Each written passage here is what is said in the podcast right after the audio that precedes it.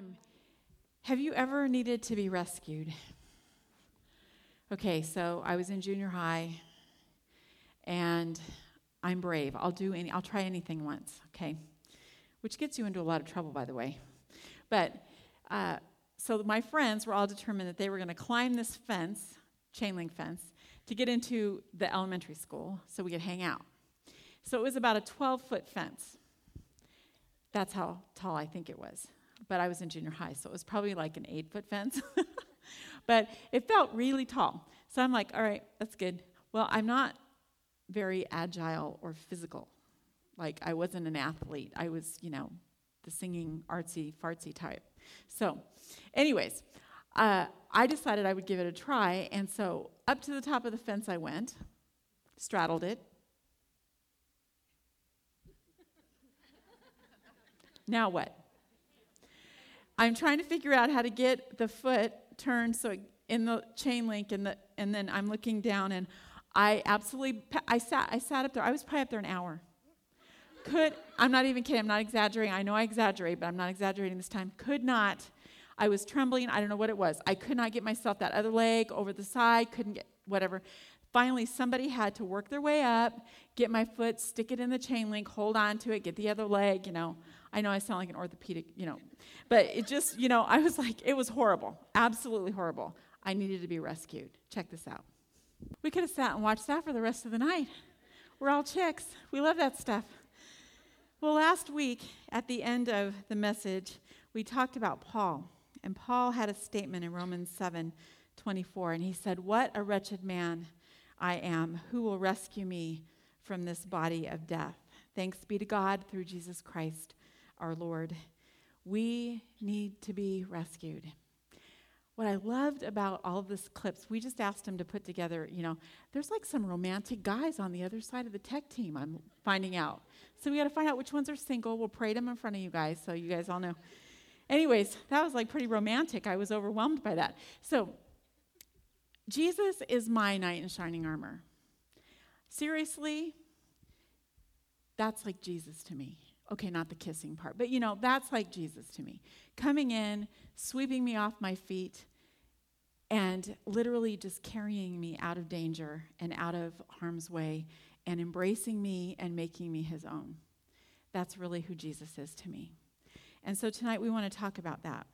We've been through all the wounds, we've talked about Christ a lot, but tonight is going to be a night that really is a more doctrinal message in the sense that it really goes through and talks about all the different things that Jesus has accomplished on the cross. And I won't cover them all because there's too many, but for many of you, you've heard different things in the church. Jesus has saved me, Jesus has died for me, those kinds of things. But this is going to really break it down, hopefully, and really give you some meat, so to speak, to stand on when it comes to your faith. And so we're going to be in Romans chapter 5 and Romans chapter 6 tonight, predominantly in those two sections.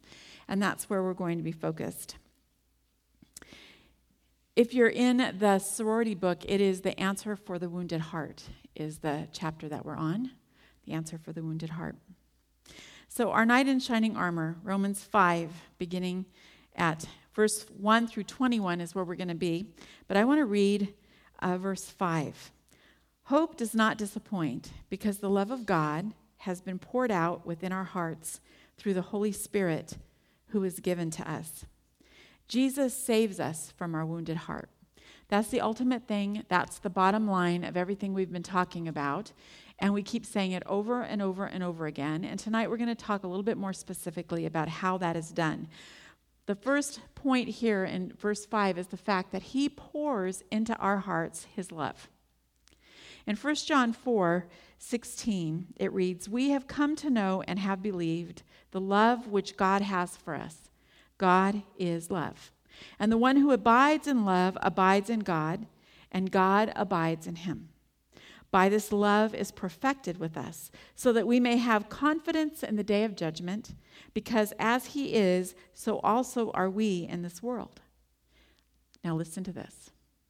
There is no fear in love, but perfect love casts out all fear. Because fear involves punishment, and the one who fears is not perfected in love. Our hearts will be filled deposited, poured into the love of God as we accept Jesus Christ as Lord and Savior. As we intimately grow with Him, that love becomes more real to us, but it doesn't necessarily it's not that we it's delayed it's there god's love is poured into your heart the day that you accept christ as lord and savior but many of us it takes us a while to warm up with god and to to our hearts to expand to trust him a little bit more to kind of get where we're okay all right i think this jesus thing is really real and it takes some time i know nobody really ever talks about that but for some of us we come to jesus a little bit with shaky knees because we've been promised so many things we're not really sure and I stand up here and tell you that the love of God is going to pour into your heart. And some of you are going, uh huh, been waiting on that one. Well, I remember the day that I felt love for the first time. And one of the things that I do most often when women come to me and ask to be prayed for, if nothing else, is I will stand there, I will put my hand on them, and I will wait, and I will ask that they experience God's love. Because even as we watched those little clips, our hearts were moved. You see, God's love is real and it's tangible and it does move the heart. It does transform the heart. It does soften the heart and it does fill the heart. So I was thinking of flushing of a wound, you know, like doctor stuff. And so I looked it up because I wanted to get all, you know, official on you. So I looked up wound flushing. And basically, the whole idea of when there's a wound and you're in the emergency room and they come with saline or whatever and they flush it out, the whole reason is to get the debris that was in there, to remove the risk of infection, to get all the nasty stuff that's already in there that's, that's possibly there. And flushing the wound also helps prevent, now listen to this, the surface from healing over and possibly keeping an infection brewing underneath the surface. You see, when we started this whole thing about the wounds, that's really what we were doing is we were opening up the top, our strong exterior, our facade, so to speak, that has covered over all that raw stuff that's inside so that we can look presentable. But inside, there's festering infection and festering wounds. And the love of God is what will come in and flush that out. The other thing that happens, wound flushing is used to remove dead tissue and foreign debris. You know, we are dead in sin. Before Christ Jesus, we're dead in sin. And there is dead debris in our hearts. And there's extra stuff in there that shouldn't be there. We've talked about unforgiveness. We've talked about um, shame and guilt and all the different things that we can bear and carry up in our heart. And it's the love of God that literally will come and flush that through. It's the love of God that enables us to forgive others. It's the love of God that enables us to embrace others. It's the love of God that enables us to have compassion for others. It's the love of God that enables us to see others the way Jesus would see them. It's the love of God that enables us to see us the way God sees us. And so, are, is your heart open to God's love? Are you willing to let Him flush out your heart? And for many, you've accepted Jesus. But maybe it's been a while since you've really been in a place with God that you just sit with Him and you let Him have your heart and let Him touch it and let Him work on it and let Him do some surgery on it and maybe you need to do that. For some of you, you may have never gotten brave enough to give your heart to Jesus. It's the flushing that comes that removes all that debris, it's His love. Jesus saves us from our wounded heart, and He also reconciles us. Jesus reconciles us to a right relationship with God. Now, I don't know about you if you've ever experienced a relationship that's been irreconcilable Unfortunately, I have. And there's nothing more painful, especially when it's a family member. Well, no matter what you do, especially when you're a pastor and a Christian, and you're supposed to be able to make it all right with everybody in your family, and sometimes it doesn't happen because it depends on both sides. Well, God, through Jesus Christ, did his part. And unless we receive him and do our part, it's irreconcilable. So he did his part through Christ. But our part is being able to receive what Christ has done for us, to accept that reconciliation. In verse 9, much more then, having now been justified by his blood, we shall be saved from the wrath of God through him. For if while we were enemies, we were reconciled to God through the death of his Son, much more having been reconciled, we shall be saved by his life. And not only this, but we also exult in God through our Lord Jesus Christ, through whom we have now received reconciliation. The word reconciled here, as it pertains to God, means that he ceases to be offended. I had a friend, I think she might actually be in this room, tell me once that her mother had taught her that it's just as easy to give an offense as it is to, re- to take one on. And our sin is offensive to God by the mere ma- nature that God is holy and we are not. So to be reconciled to God means that He's no longer offended by us because our sin has been washed away. Reconcili- reconciliation also means that He grants His favor anew to us and He pardons us of our sin. In Old English law, I find this very interesting. The offenses or breaches, um, breaks of the law in the king's kingdom was considered an offense against the king's peace. Breaking of the law was an offense against the king's peace. It also was considered that the offense was committed, it was against the peace of our Lord King, his crown and dignity, is the way it's actually written in documents. That an offense was committed, it was against the peace of our Lord King, his crown, and his dignity. You see, that's what our sin is. Our sin is an offense against the Lord King's peace, against his crown, and against his dignity. And yet he has made a way so that we no longer will be an offense, and we will be washed clean, and we will be pardoned of our sin. Jesus saves us from our wounded heart. He reconciles us to a right relationship with God. And Jesus takes suffering and he turns it into hope. As we've talked about the different wounds, if you have gained nothing else, I hope that the stories that we've shared in here together have at least given you hope that God can do something with whatever circumstance or situation you find yourself in. That you are not beyond the power of God to change. You are not beyond the power of God to heal. You are not beyond the power of God to deliver, to transform, to renew, to rectify, to do miracles. I hope, if nothing else, you know that He will take our suffering and turn it into hope. Verse 3 through 5. Not only this, but we also exult in our tribulations. I'm working on that one. Any of you exulting in tribulation yet? We're trying to get there. Knowing that tribulation brings perseverance, and perseverance brings proven character, and proven character brings hope, and hope does not disappoint because the love of God has been poured out, here we are again, within our hearts through the Holy Spirit who is given to us. Hope here means joyful and confident expectation of eternal salvation. Hopeful, confident, joyful expectation of eternal salvation.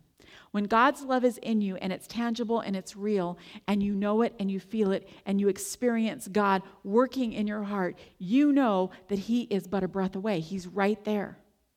And in that, it is the deposit. The scripture teaches us that the Holy Spirit in us is the deposit of the things to come. So it's the foreknowledge that what you feel and experience inside. And I'm not all about feelings, but I'm trying to get a point across. And that is that God's love is real and it's tangible. It's not just a head thing, it's a heart thing. And when we're in love relationships, even with a girlfriend, and we just, we just they're like our friend. You know, they're our, our girl. We can count on them. We hang together. There is like a bond in that, and it's a real love. And that's what is it, we can experience in Christ. A pastor from Louisville, Kentucky, his name is Robert Russell, tells a story of where uh, about 20 years ago or so, when the Vietnam War is longer than that now, this, this might be an older one, but um, during the Vietnam War time, at Christmas, they had their lights up and January came and everybody took their lights down except for one family. They kept their lights up. And they kept them on every night. And it went all the way through January. And then it went into February. And then it went into March. And he started making comments about why are these people so lazy? They don't want to take down their lights. At least they could do is turn them off. They got, you know, Christmas going on for months here. And then about mid March, there was a sign in the front yard that explained why the lights were on every night. And it says, Welcome home, Jimmy. They found out later that they turned those lights on every night with hopeful expectation of a reconciled and un- unified relationship would come back again with, with their son Jimmy from Vietnam. It was their way of keeping hope burning. It was their way of hanging in there, believing and hoping and dreaming and expecting that Jimmy was going to come home. And they were going to keep those lights going until he did. Your hope is not in vain. Your hope for what Jesus Christ will do in your life and what he has in store for you is real. It's powerful. And if you get nothing else from testimonies when people share their stories, that is what stirs us up to, to believe and to have hope that God can do the same thing in and for us. Can you imagine what heaven's going to be like? It's hard to imagine, isn't it? But when you have someone who's just crossed over to the other side, all of a sudden becomes, heaven becomes extremely real. And you start to think about heaven a lot more than those of us that walk through this life every day. What is heaven going to be like? In Revelation, it promises that there will be no sorrow, there will be no tears. Now, I don't know what I'm going to do with myself. do you know how much money I'm going to save on Kleenex? I cried everything. There's going to be no tears. There's going to be no sickness. There's going to be no pain. Advil's going out. Advil's out. We don't know what it feels like to live in that kind of world, but that is our hope. And the light of Jesus Christ inside of you is what you turn on every day in hopeful expectation until you get to go home and be with Jesus for eternity. That's your light. What's inside of you, the Spirit of God burning inside of you, is the light of hope. Jesus saves us, He reconciles us, He gives us hope, and Jesus died to heal our wounded hearts. Verse 6 through 8 For while we were still helpless, at the right time Christ died for the ungodly. For one will hardly die for a righteous man, though perhaps for the good man someone would dare to even die. But God demonstrates his own love toward us in that while we were yet sinners, Christ died for us. This section of scripture always gets a hold of me because two things. One is, many of us think we have to get it together before we can come to Christ because we want him to accept us. Girls, if he could have accepted us the way we were, he wouldn't have had to die. And so he knows the state we're in. He gets it. And he died anyway. He died on your very worst day. On your very worst day, he knew. And he's extending his love to you, anyways. But the other reason this passage is important is because many of us get that when we come to Christ, but we forget that as we walk with Christ. We forget when we fail, or we trip, or we stumble, or we fall flat on our face, that Jesus still takes us where we are. And the minute we turn and we confess our sin to Him and we ask Him for forgiveness, He immediately is there and washes us clean and restores us and renews us and puts us back into right relationship with God again. The moment that we turn to Him and ask for forgiveness. I am not a soloist by any means, so you're going to have to help me. But the best um, way that I could explain this point is the song that many of you know. So you're going to have to sing it with me once I get started. Let's hope I start in a key that we can all follow. This could be scary. I weighed this all day. Do we dare try this? Come just as you are. Hear the Spirit call. Come just as you are. Come and see. Come receive. Come and live forever. Life everlasting. Strength for today. Taste the living water and never thirst again. Come just as you are. Hear the Spirit call. Come just as you are. Come and see. Come receive. Come and live forevermore. That's what that passage means. Come just as you are. Whether today is the first day that you've ever reached out to Jesus or the millionth time you've ever reached out to Jesus, taste and see, for the Lord is good. J- Jesus saves us, He reconciles us, He gives us hope, He's died for us, and Jesus cleanses us and releases us from sin. And I love this condemnation. We are so good at condemning ourselves, and not so bad at condemning others as well. Just, you know, once in a while. And so we uh, have this way of pronouncing things upon ourselves and pronouncing things upon others. I love that Jesus comes and washes us. You see, in order to be condemned, there has to be something to condemn you for. And if Jesus comes and washes you clean and cleanses you, then there's no condemnation because there's nothing there to condemn you for. Have you ever felt completely in bondage to your sin, entangled, wrestling with that sin nature, and just really struggling with trying to get yourself on the right track? You see, that's what really this is all about. In the Middle Ages, there was an ironsmith that was known for his work, and he used to make chains. And he had a reputation for making chains that had no flaws in them, that you could not undo, you could not break apart. Well, he committed a crime and he was thrown into prison. And when he was put into prison, they put him into chains so that he would not escape. And so while he was in prison, he knew that most ironsmiths, when they made chains, there was a flaw. And so he looked for the flaw in the chains so that he could get free.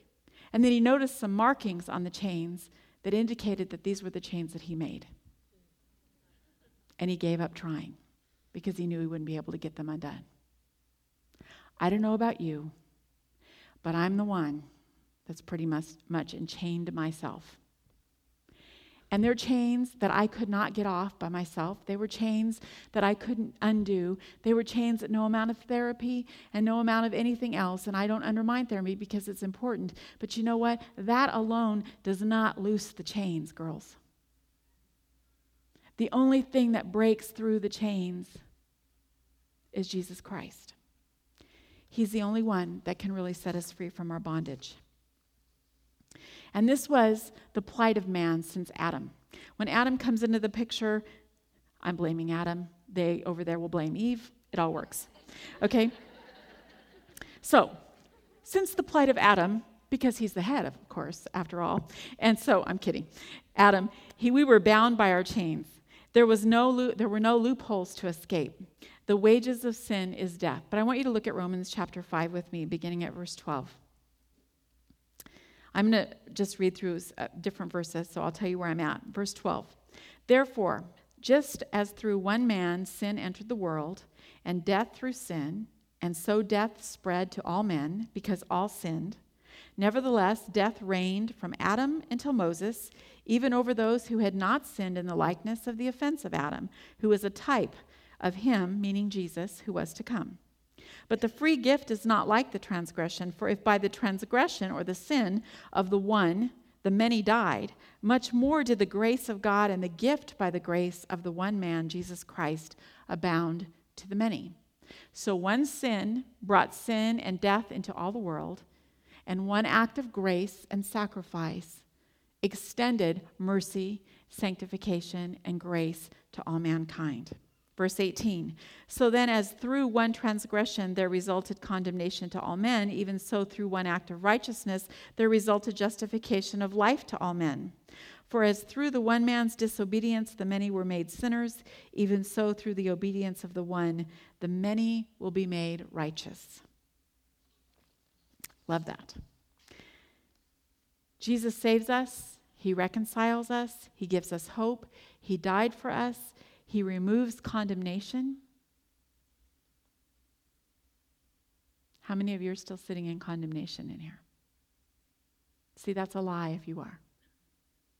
If you're in Christ Jesus, there is now no condemnation in Christ Jesus. He's broken the chains, He's washed you clean. Jesus also gives us His righteousness. In verse 19, for as through the one man's disobedience the many were made sinners, even so through the obedience of the one the many will be made righteous. Up in Washington state, there was a sheep farm, and uh, a doctor visited the sheep farm and he saw this ewe go across the, the road, and then this little lamb followed the ewe across the road. And the lamb looked so strange. He was looking at it, and it had six legs. And two of them were kind of flopping around in the back, and it looked like the skin was being torn off the animal. And he was looking at it, he was trying to figure this out. And so he asked the sheep farmer what was going on, or sheep herder. I guess you don't farm sheep, you herd sheep, yes? No planting of sheep? Oh, good, you're still awake a little. Okay. So, a sheep herder. And what he explained was this that the mother ewe had lost her lamb to a rattlesnake bite, and the lamb died. And she was went into depression and remorse. And they had a lamb whose mother died. So they tried to put the lamb with the ewe, but the ewe sniffed the lamb and it didn't have the same genes and it didn't have the same family smell. Now, if you have athletes in your home, you know what I'm talking about. Okay? There is a family smell, all right? And she doesn't notice the family smell. So she would reject the lamb. So what they did is they skinned her lamb. They placed it as a covering over this other lamb and left its legs on the back. And as she sniffed it, what she did is she recognized it as being from her genes, from her family smell, and she embraced it as her own. We are not righteous apart from Christ Jesus, but in Christ Jesus, He has given us His righteousness. In exchange for our life, we give Him our life, and He gives us His life. I think we get the better deal we get his righteousness. So when the Lord, Father God, takes a peek at us, a little sniff, if you want to call it that, he smells the family genes. He knows that you bear that very essence of his son when you are in Christ. You look like his son. You smell like his son. You talk like his son. You act like his son. You have the genes of his son. And he adopts you and takes you in as his own. And he fathers you. And he loves you because you bear the righteousness of Christ. He takes our unrighteousness and he gives us his righteousness. Now, the lie that we all believe is that we lose his righteousness. Now, we have a choice whether we're going to walk in it or not. But his righteousness has been given to you. What will you do with it? Will you choose to walk in it and make choices that are righteous and line up with the righteousness of Christ, that literally really look like Christ? Or will you choose not to walk in righteousness? Some days I don't do so good. But the beautiful thing is, what? Same thing. I'm going to keep repeating myself. The minute we go back and we ask for forgiveness, we're restored. But the righteousness doesn't just drain out, okay? You are righteous in Christ. Do you know who you are?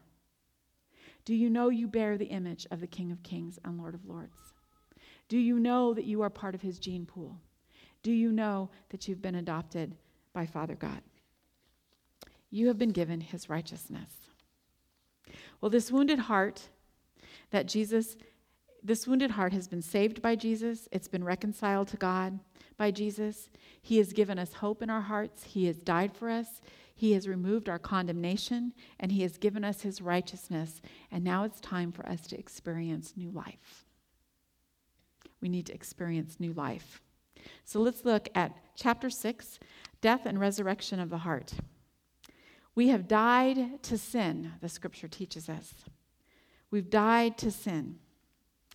In verse 1, chapter 6, what shall we say then? Shall we go on sinning so the grace that grace may increase? By no means. We died to sin. How can we live in it any longer? Grace is a gift not to be taken lightly. Just because we know there is grace and we can turn to God immediately and ask for forgiveness, we need to get to where we understand how so precious that is, that it's our heart's desire not to have to go there, but that we actually allow God to transform us to where we walk in His righteousness more fully each day. I'm too old for this. We have a new dog. My 21 year old daughter worked on her dad and worked on her dad and worked on her dad until we got Bella. So Bella is now part of our home. Now, when Bella came, she was two and had been trained. Now she lives in my house. and we all think Bella is so darn cute. So I let Bella get away with certain things, and Amy lets Bella get away with other things, and Richard, who thinks he's really tough, really lets Bella get away with murder. And now what's happened is Bella is running amok. Now she jumps over anybody that walks in the door. She's scratching the glass outside. She barks at everything. She sits outside, just crying the whole time until we let her in. It's just pathetic. You wonder what this has to do with anything. Our sin nature was brought under control, it was actually crucified in Christ. We were given the nature of Jesus. But the more we let ourselves, you know, just run amok a little, you know, it's not that big of a deal. It's just a little thing I wanted to do. It's no big deal. I'm just crossing, you know, just the line a little. See, I'm not going to name the sins because y'all know what they are. The more we do that, we become like Bella. And we just start, you know, acting all unruly again and acting like we don't know Christ again, running amok because we're allowing our flesh to rule instead of our spirits. You see, the Spirit of God inside gives you the fruit of self control which we don't talk about in this society very often, and I need to work on. We need self control. But it's the fruit of the Spirit of God. So as you feed the Spirit of God, as you allow the Spirit of God to grow in you, to be unleashed in you, as you act like Jesus, then self control comes out, and then you are not unruly. And people will let you into their home, and you won't be jumping all over everybody or whining or crying or carrying on or chewing things up and running amok. We have died to sin. We need to learn to think that way. We need to learn to live that way. We need to learn to realize that we're actually different than the rest of the world because sin no longer has power over us unless we give it to Him. We can give power back to sin. Are you willing? Are you ready to walk in victory? We've died to sin and we have died with Christ. Now, this is baptism, is a symbol, symbol of that, symbol, emblem, symbol of that. We have died with Christ. Verse 3 Don't you know that all of us who were baptized into Christ Jesus were baptized into his death? We were therefore buried with him through baptism into death in order that just as Christ was raised from the dead through the glory of the Father, we too may live a new life. You cannot experience resurrection unless you're dead. You can't, there's no resurrection for something that's alive, it's already alive. Dying to Christ is the whole key to the whole Christian life. And when Pastor Chuck talks about accepting Him as your Savior, it is also accepting Him as your Lord. It's not just an insurance policy, it literally is exchanging your life for His. It's saying, I'm not going to be in control anymore, I'm going to let you be in control. I'm not going to determine my destiny, Lord God. I'm going to I want you to determine my destiny. You are the one that has my life. I will do anything for you. It's yours. I'm going to give up my wants and all those things and I'm going to lay it at the cross. Now the beautiful thing is is that God turns around and gives it all back to us. He lets us dream. He lets us have these wonderful expectations. We get exciting victories. We have wonderful things that go on. I just love that Pastor Chuck gets so excited about life. I'm working on that because we should be excited.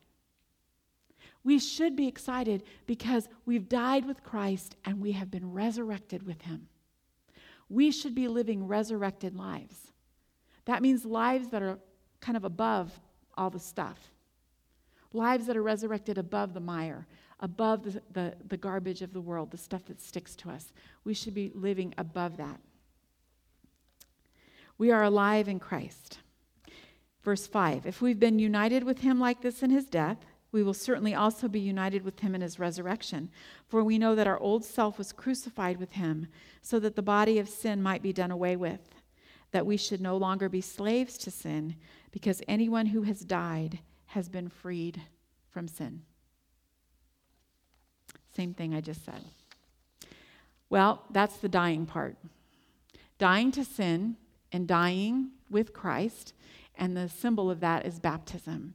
That's why baptism is so important because we need to tangibly experience this, this um, it's a worship experience of literally going under and coming up out of. And it helps us to cement that in our thinking and in our heart and in our mind when we go through baptism. And so, if you haven't been baptized yet, it's an amazing experience. And I really encourage you to pray through that. And we're just going to finish up with this last point. We are raised with Christ to live a new life. Our lives are really supposed to be different after Christ. We're really supposed to have victory. For women, I think the biggest challenge is what we believe in our heads. It's what we carry with us. It's things that people have said to us or we've said to ourselves or things that have happened that we just continue to believe more than we believe Jesus. Things that we believe about ourselves more than we believe what God would say about us. I know this was a lot of scripture and it's kind of going through one point after another, but I hope that maybe you have a fuller understanding of some of the things that Jesus did for you. This is our last night together here. In January, we're going to pick this up again for those of you that would like to continue, and we're going to do it on Thursday nights alongside the men. And um, so I hope you will come back and join us. But tonight, before we enter this holiday season, I just want you to really think about where you are with the Lord. Sometimes we've accepted Christ and we really don't know what we've done. And then we've just gone off and continued to live life the way we used to. And sometimes we're just afraid because we know how bad we are. But you see, the beauty of it is, is that while you were yet sinners, while I was yet a sinner, He died for me. And so I hope that before we leave here tonight, if there's anybody who is ready to recommit their life to Christ, and really begin to walk in this fullness and allow the love of God to really flood your heart. I pray that tonight you will experience His love like you never have before. That tonight you will be embraced by His love, even now while I'm speaking. That His love will minister to you and minister to your heart and heal the wounds of your soul. If you've never made Jesus Christ your Lord and Savior, I pray that you will consider doing that tonight. Let's pray.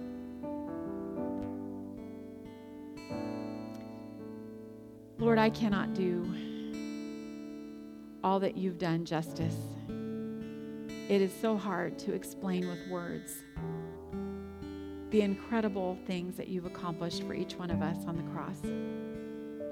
And so, Lord, I'm going to ask that by the power of your Holy Spirit, you would make it known to each woman, to each woman's heart, to each woman's mind. I pray that you will break through lies that are binding them in their thought patterns, Lord, that you will break through untruth that has embedded itself into their hearts, and that you will set them free, that they can truly walk a life of freedom, a life of hope, a life, Lord God, of victory, a life of transformation.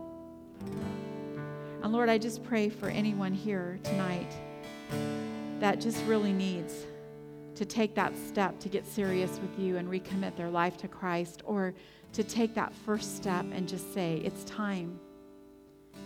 And maybe they don't have you all figured out, but Lord, they might just have a little bit of faith, enough to know that they need you, Jesus. I pray that you would touch those hearts tonight, that you would stir within them, that it would not be my words that they hear, Lord God, but it would be your spirit. For those of you that are in a good relationship with God, I pray that you'll keep praying.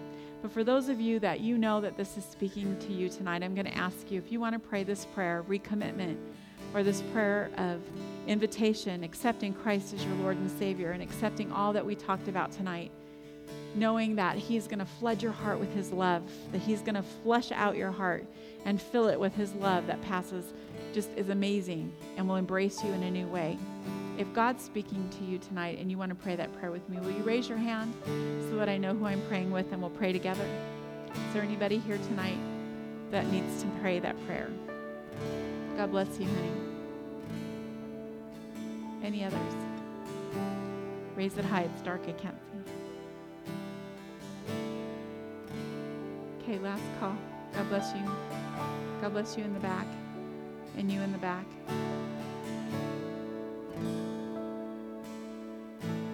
Anyone else? Is God tugging on your heart? Okay, for those of you that raised your hand, let's pray together. Lord Jesus,